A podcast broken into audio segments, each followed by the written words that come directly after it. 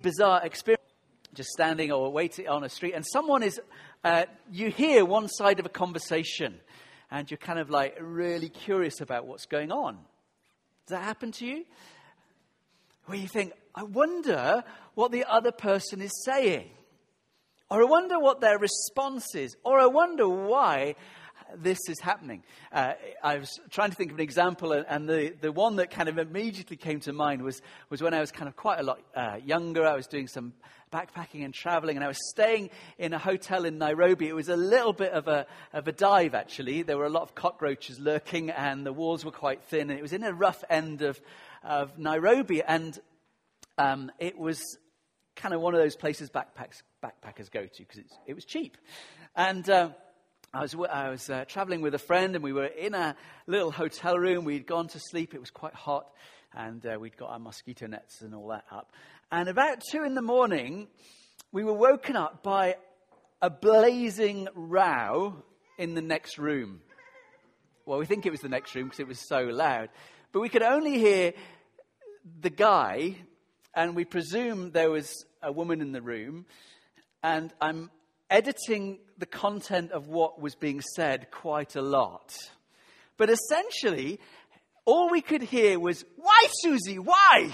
Kind of in various iterations of like, Why, Susie? Why would you do this? And we were like, work, and it was, there was quite a lot of noise and things were banging and there was some tears, a lot of shouting. And it went on for quite a long time. And it was kind of like, Do we just get up and go knock on the door? But it was really animated. And for quite a lot of that half an hour, we were thinking, What on earth has happened? She didn't say anything. We were kind of hearing one side of the conversation, and we kind of like whispered, "What? What do you think's? What do you think's going on? Should we intervene? Why has this happened?" Well, it, we kind of discovered when things calmed down. And if this is the, the only thing you remember of my sermon, I'm really sorry. But it sounded like Susie had tried to run over the bloke who was really cross. And he was really cross, saying, Why, Susie? Why did you try to run over? And it sounded like he'd hung on the bonnet and she'd accelerated. I mean, we finally began to hear, but we were really curious about what happened. Why, Susie?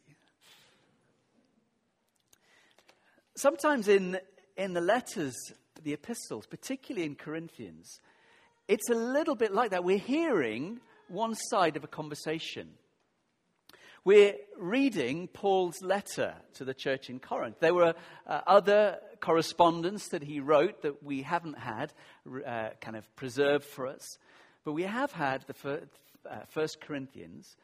And Paul is writing to a church that he knows. We open the series, and Philip reminds us of the story of, of how Paul happened to be there. It's told in Acts.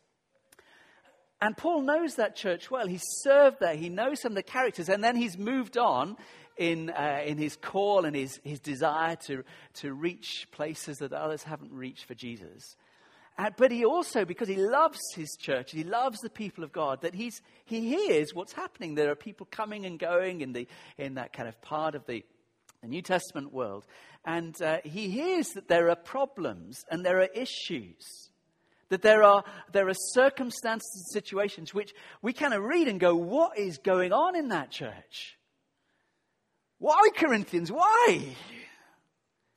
And as such, we, we want to pick up in chapter 2 Philip um, uh, kind of uh, spoke really well uh, on wisdom and, and, um, and of, of, the Spirit last week, but I just want to kind of uh, take the end of, of this chapter as well. So we're going to read from verse 1 of chapter 2 uh, and uh, then continue to chapter 3, verse 4.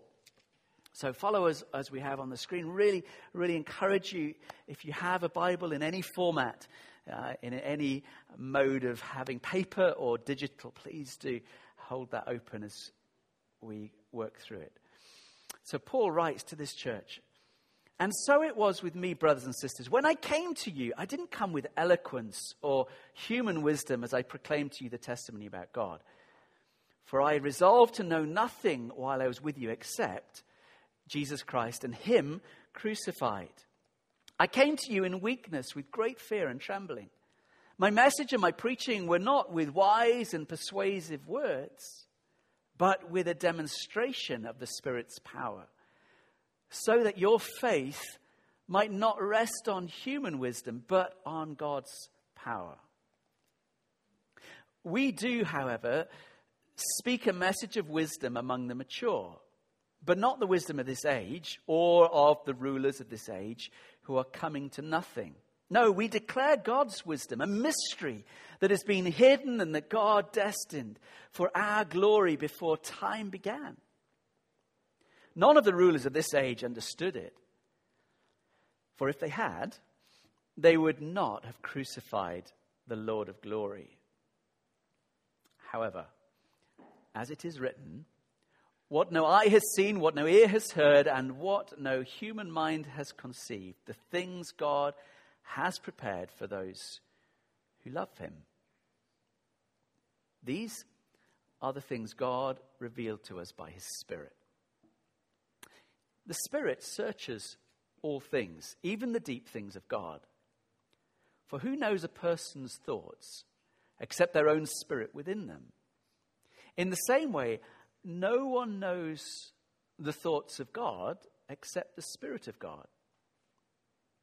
What we have received is not the Spirit of the world, but the Spirit who is from God, so that we may understand what God has freely given us.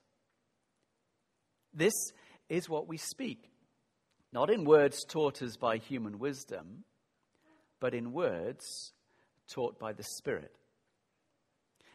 Exclaiming, explaining spiritual realities with spirit taught words.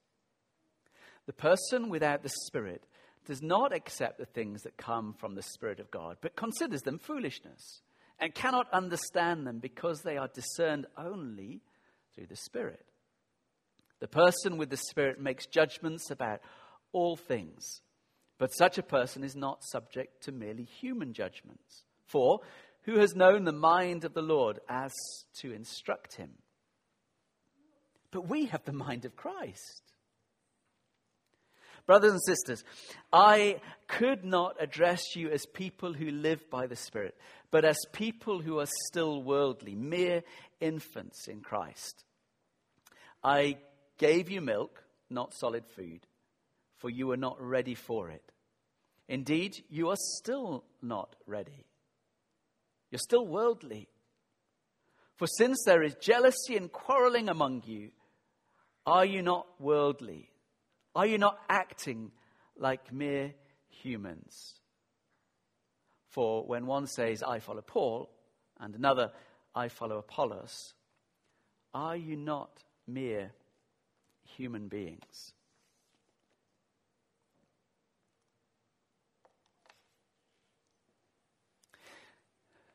So, in this text, we're, we're kind of hearing this side of a conversation that Paul is speaking into. He's well aware of the church. He knows it. He's well aware of the culture in which the Christian, the, the Christians from a Jewish background and a Gentile background have been drawn out of in southern Greece.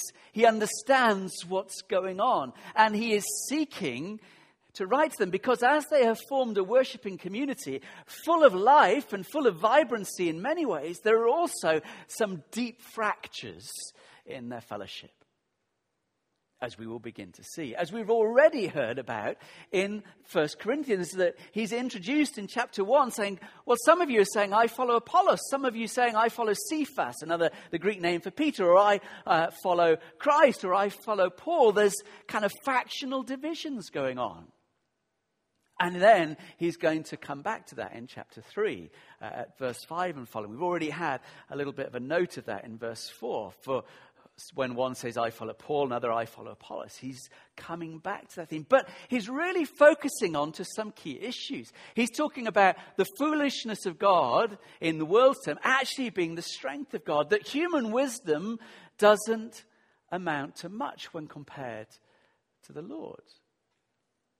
And then he starts to elaborate a little bit and draw the contrast between wisdom and the Spirit. I don't know if you noticed the shift that he had. He starts off, as Philip was uh, preaching last week, uh, it says, we, we, however, we speak a, a message of wisdom among uh, the mature. He's talked about wisdom all the way through chapter 1 and, and into chapter 2. but then shifts somewhat into talking about the Spirit, that the Spirit knows they're in our inmost thoughts. And as such, so does the Spirit of God. And he, he has that rather complicated, uh, deep little section that we've just read. And remember, one of the things, if you've, if you've ever studied a bit of philosophy, please don't turn off at this point thinking, ooh, philosophy. Wisdom, love of wisdom, that's what the word means. You remember that, that Greece was one of those places where a great deal of thought from philosophers, called ancient philosophers, but still has an effect today. You've probably heard of Aristotle, some of you, and Plato. Yeah? Amongst others. And they, they were kind of really pioneering thinkers, and there was lots of, of stuff being written. I mean, you've, if you've ever sort of followed the new Avengers or the Avengers movies and, and about these gods that appear and superheroes, Alan's well up on it. He can tell you all about it. He told me this week. Uh, that, that there's kind of like these, these super spiritual gods, and they live on Mount Olympus and do, do all their, their things. And then they kind of realized that was, as, as history progressed, that, that actually it was all a little bit weird. And Plato came up with, with um, some great thinking. Uh, I happen to think he didn't get it right, but he was very pioneering in his thinking and used wisdom, used logic, used thought to start to talk about perfect forms.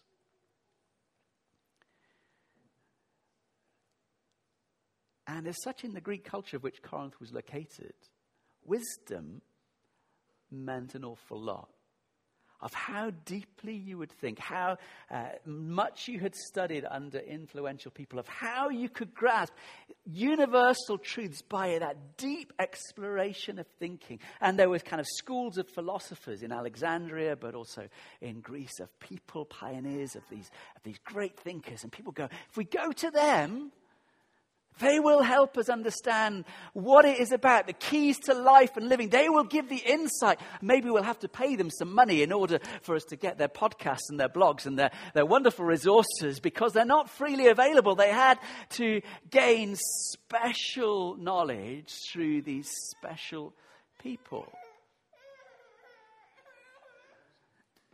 And it seems to be that Paul is wanting to counter that mindset that says, don't think you only get wisdom, or insight, truth from the very special ones. It's quite contemporary for us. If, if I was talking to our youth, and maybe some of you, if you have a social media profile, who do you follow? It's really interesting that if you have millions of followers, you get to be called an influencer a cultural influencer. Why? Because depending on what they are talking about, they influence, they, they help people work out how to live. Whether it's to do with household cleaning or makeup, I don't follow any of those. Just to say, if you think, how does he know about that? I listen to radio sometimes. There are people who have a profound influence and seen to be known as really smart. Whether that's the Oprah Winfreys or the Richard Dawkins, they have great brains and they can tell us how it is. But Paul wants to change the understanding and says, actually, we have the mind of Christ. Hello. Very attentive to what I'm saying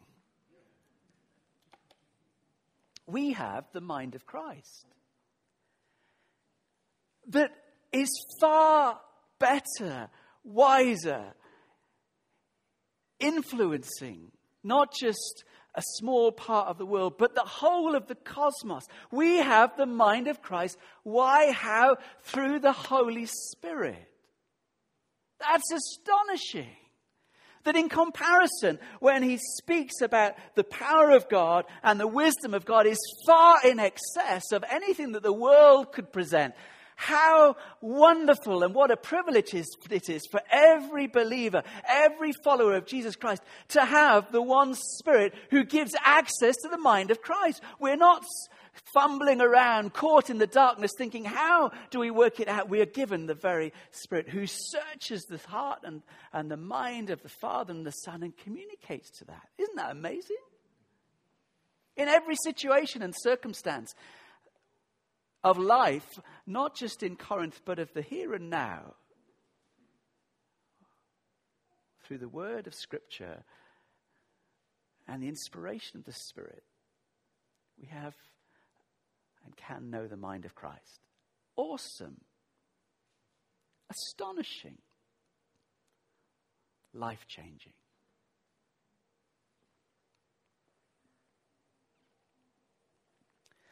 But he roots it really centrally and firmly at the heart of the matter. And he locates that in Jesus and the cross.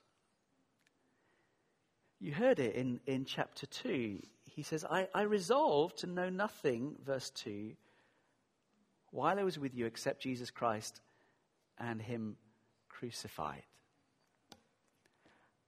And still, that's the scandal. Still, that's the shock. Still, that is the most astonishing revelation. You wouldn't get there by human logic. That our society celebrates the strong and the perfect and the ideal, doesn't it? Go to a gallery in London and look at what they carved in Greece and through the ages, and it's always some young thing perfectly formed, not someone marred and disfigured and broken. But through Christ, who was marred and disfigured and broken and rejected and sidelined and spat upon, comes the greatest revelation and power and uh, rescue that still is powerfully effective. We preach Christ crucified. In other words, Paul is saying, in, in this desire to know more, we never move on from the cross of Christ in other words, we don't graduate it. We don't kind of say, well, that's uh, Christianity 101, and now we move on to the charismatic stuff, and we're, we're really into the Spirit. And he kind of goes into some great teaching in, the, in, in his letter about what it means to be gifted in the Spirit, what it means to be a prophetic one, what it means to, to how to act in worship and be, uh, be full of the Spirit. and in, right in the middle of those chapters 12 and 14, he's filled and embodied in Jesus Christ. We never move on from the cross because it is the mystery of God, the thing that people have longed to know. How can this work? And God says, Here, look at the cross. We only move into a more profound understanding of God when we see it through the lens of this most clear revelation of the Father's heart through Jesus Christ, crucified as the atonement.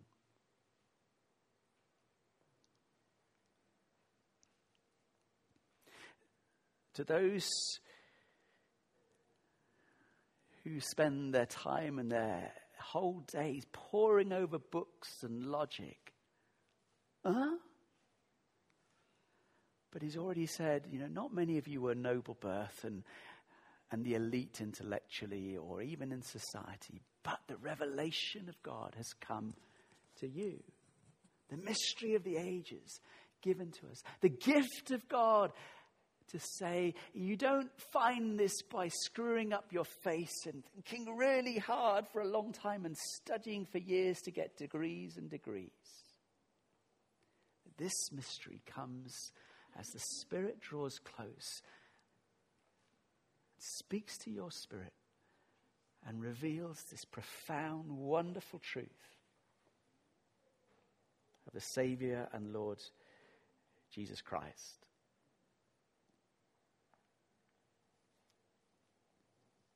Wow. I want you to, I want us just to notice one or, one or two things as we think upon that. in all our theology and thinking, the cross really matters. If you read through Paul, it's always there the shadow of the cross, the, the imprint of the cross, the, the understanding and the outworking. In many ways, the epistles upon which we're reading are extended commentaries on, on worshipping Jesus and saying, Look at the Savior and Lord. And now we're beginning to understand how that works out in terms of marriage and, and, and family and work and, and how that works in our corporate time of worship and, and what it means about the end of, of days and how we relate to governance and, and, and rulers and authorities and those who persecute us. It's all kind of in the light of this, of who we are now because of that great intervention of Jesus. I want you to just to notice a, a couple of really profound things. In, in verse 6 and, and onwards, Paul changes his pronouns. He moves from I came to you and starts to, to speak uh, in verse 6 of we do, however, speak a message of wisdom among the mature.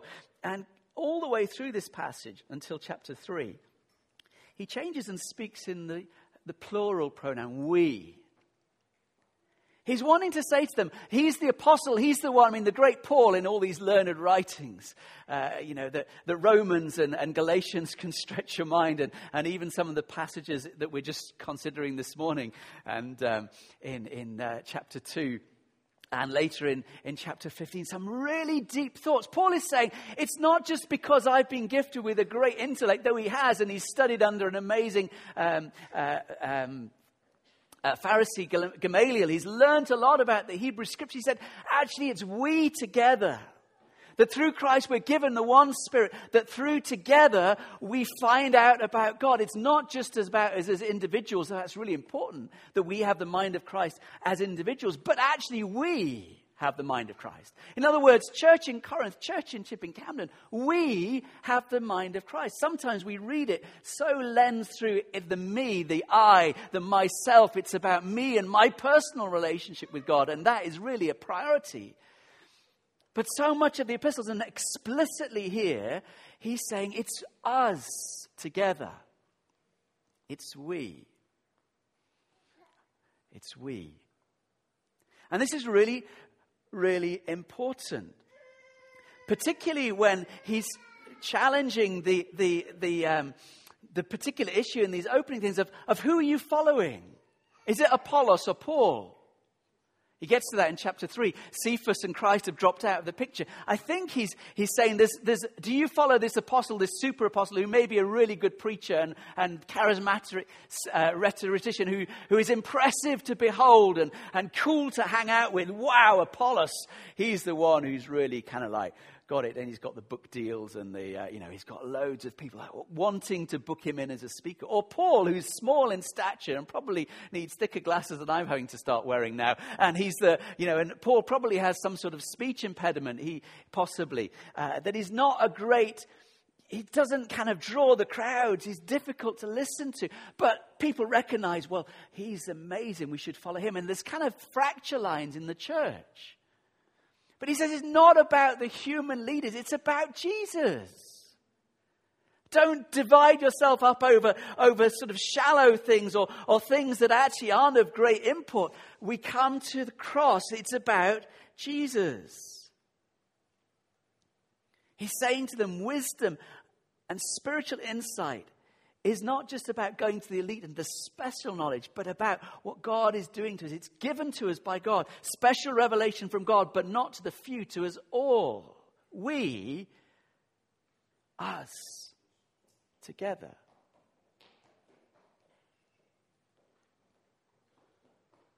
It's really important uh, that we preach the word in the church. And sometimes you think, well, I wish they would be shorter about it. I just noticed the clock. But we really encourage not only personal Bible study, vital, but actually to do this together.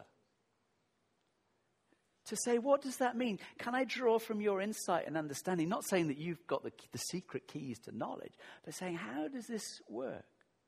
I was talking with someone just this week, and they got some really important questions, and they, they didn't know where they could turn to ask. So it was like, actually that dialogue, that talking through, reading scripture together in discovering, of bringing in different perspectives. And we've learned so much about this recently. The importance not just of, uh, of white intellectual kind of lawyer theologians over much of church history, though their insights have been brilliant, but of what's the perspective of women who also bear the image of God and their understanding of the scriptures, of, of not just the Western Hemisphere, uh, where so much of the, the history of our church has been based and formed, but what, what do African theologians say?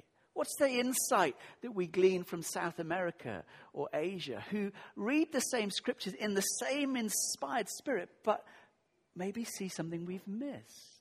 We, together. Really important that those who've journeyed for a long time are encouraged by fresh insights from youth, but also that those who are new in faith, the young, the immature, learn from the great treasury that is residing amongst us, with us, to share what we know. Because the lesson of this text is that it's so easily fractured. It's so easy for people to gather a group and say it's all about this one issue. It's all about this thing that is the major issue. And let's throw all our eggs into that basket and all our effort into this one thing and, and kind of become unbiased and, and over, uh, uh, biased and overbalanced about a single issue. I mean, you can think about it if you've been around the church long enough that, that there's kind of been phases over church history where everything has been thrown into this is the, the thing that will achieve revival. This is the thing that will renew our church, this new model, this new initiative, this new best thing. If only we'd adopt the South American cell model or G12 or actually, it's not becoming one trick ponies. Paul is saying, hold to the whole of Scripture. I don't know if you noticed, but one of the things Phil and I do as we preach is very often, the majority of the time, we preach through letters in the Bible, books of the Bible. Have you noticed that? Occasionally we do thematic stuff, the hard sayings of Jesus and, and the like, but very much we focus on a text, a book, and we work through it, and you go, We're still in that a year on?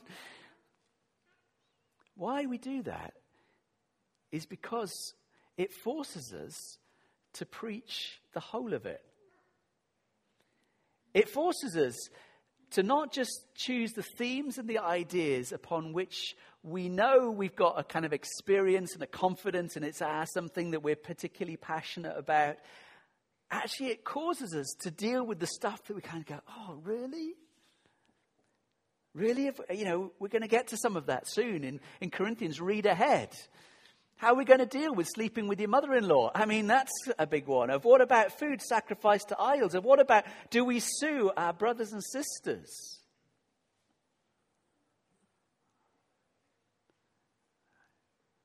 But we preach through these because we want to equip all of us ourselves included as we prepare, but that we as a church, the whole counsel of God. And try to be as unbiased as possible from old and new.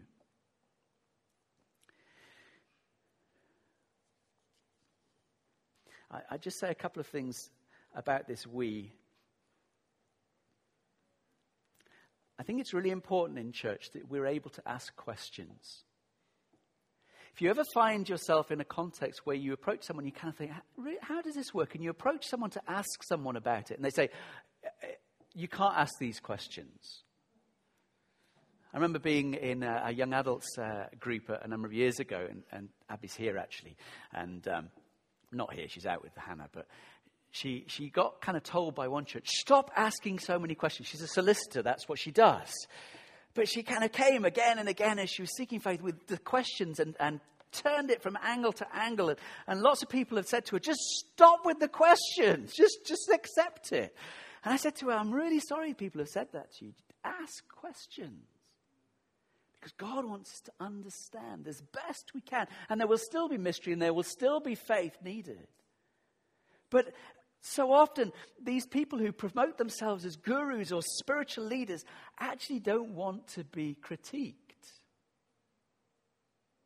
They want just you to follow. But it's okay to ask. It's okay to seek, to say, well, how does this scripture relate to that? How does this work in the context of that? Because the gospel is robust.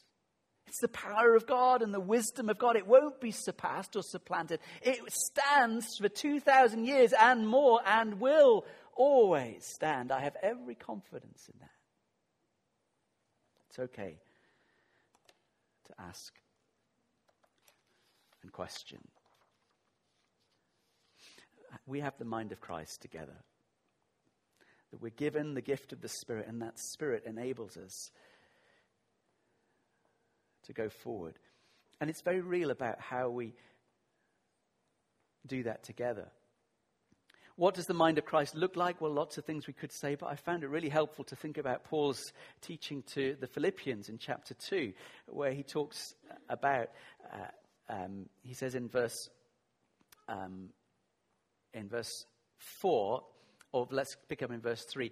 Rather, in humility, value others above yourselves, not looking to your own interests, but to the interests of others. In your relationships with one another, have the same mindset as Christ Jesus, who, being in the very nature God, didn't consider with God something to be grasped or used to his advantage.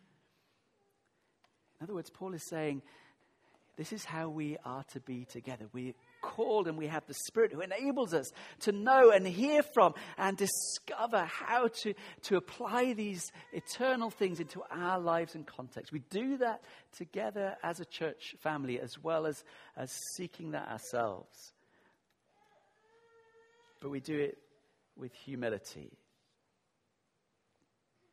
You see, the constant use of this first plural, we, is deliberate. Even the newest and, and most kind of green believer has the ability to commune with God, to hear and discover and see and perceive and understand. Just by trusting, by reading the scriptures, inspired by the Spirit. As one commentator put it, it's deeply ironic that the generation, us, with the greatest number of accurate and understandable translations of the Bible, we have easy access to commentaries, and Google can direct us to so much. Is sadly one of the most biblically illiterate societies in the history of the church.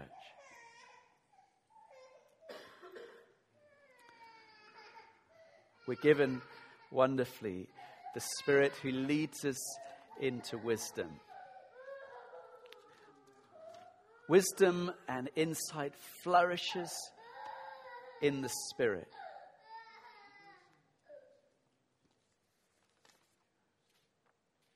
Let's pray.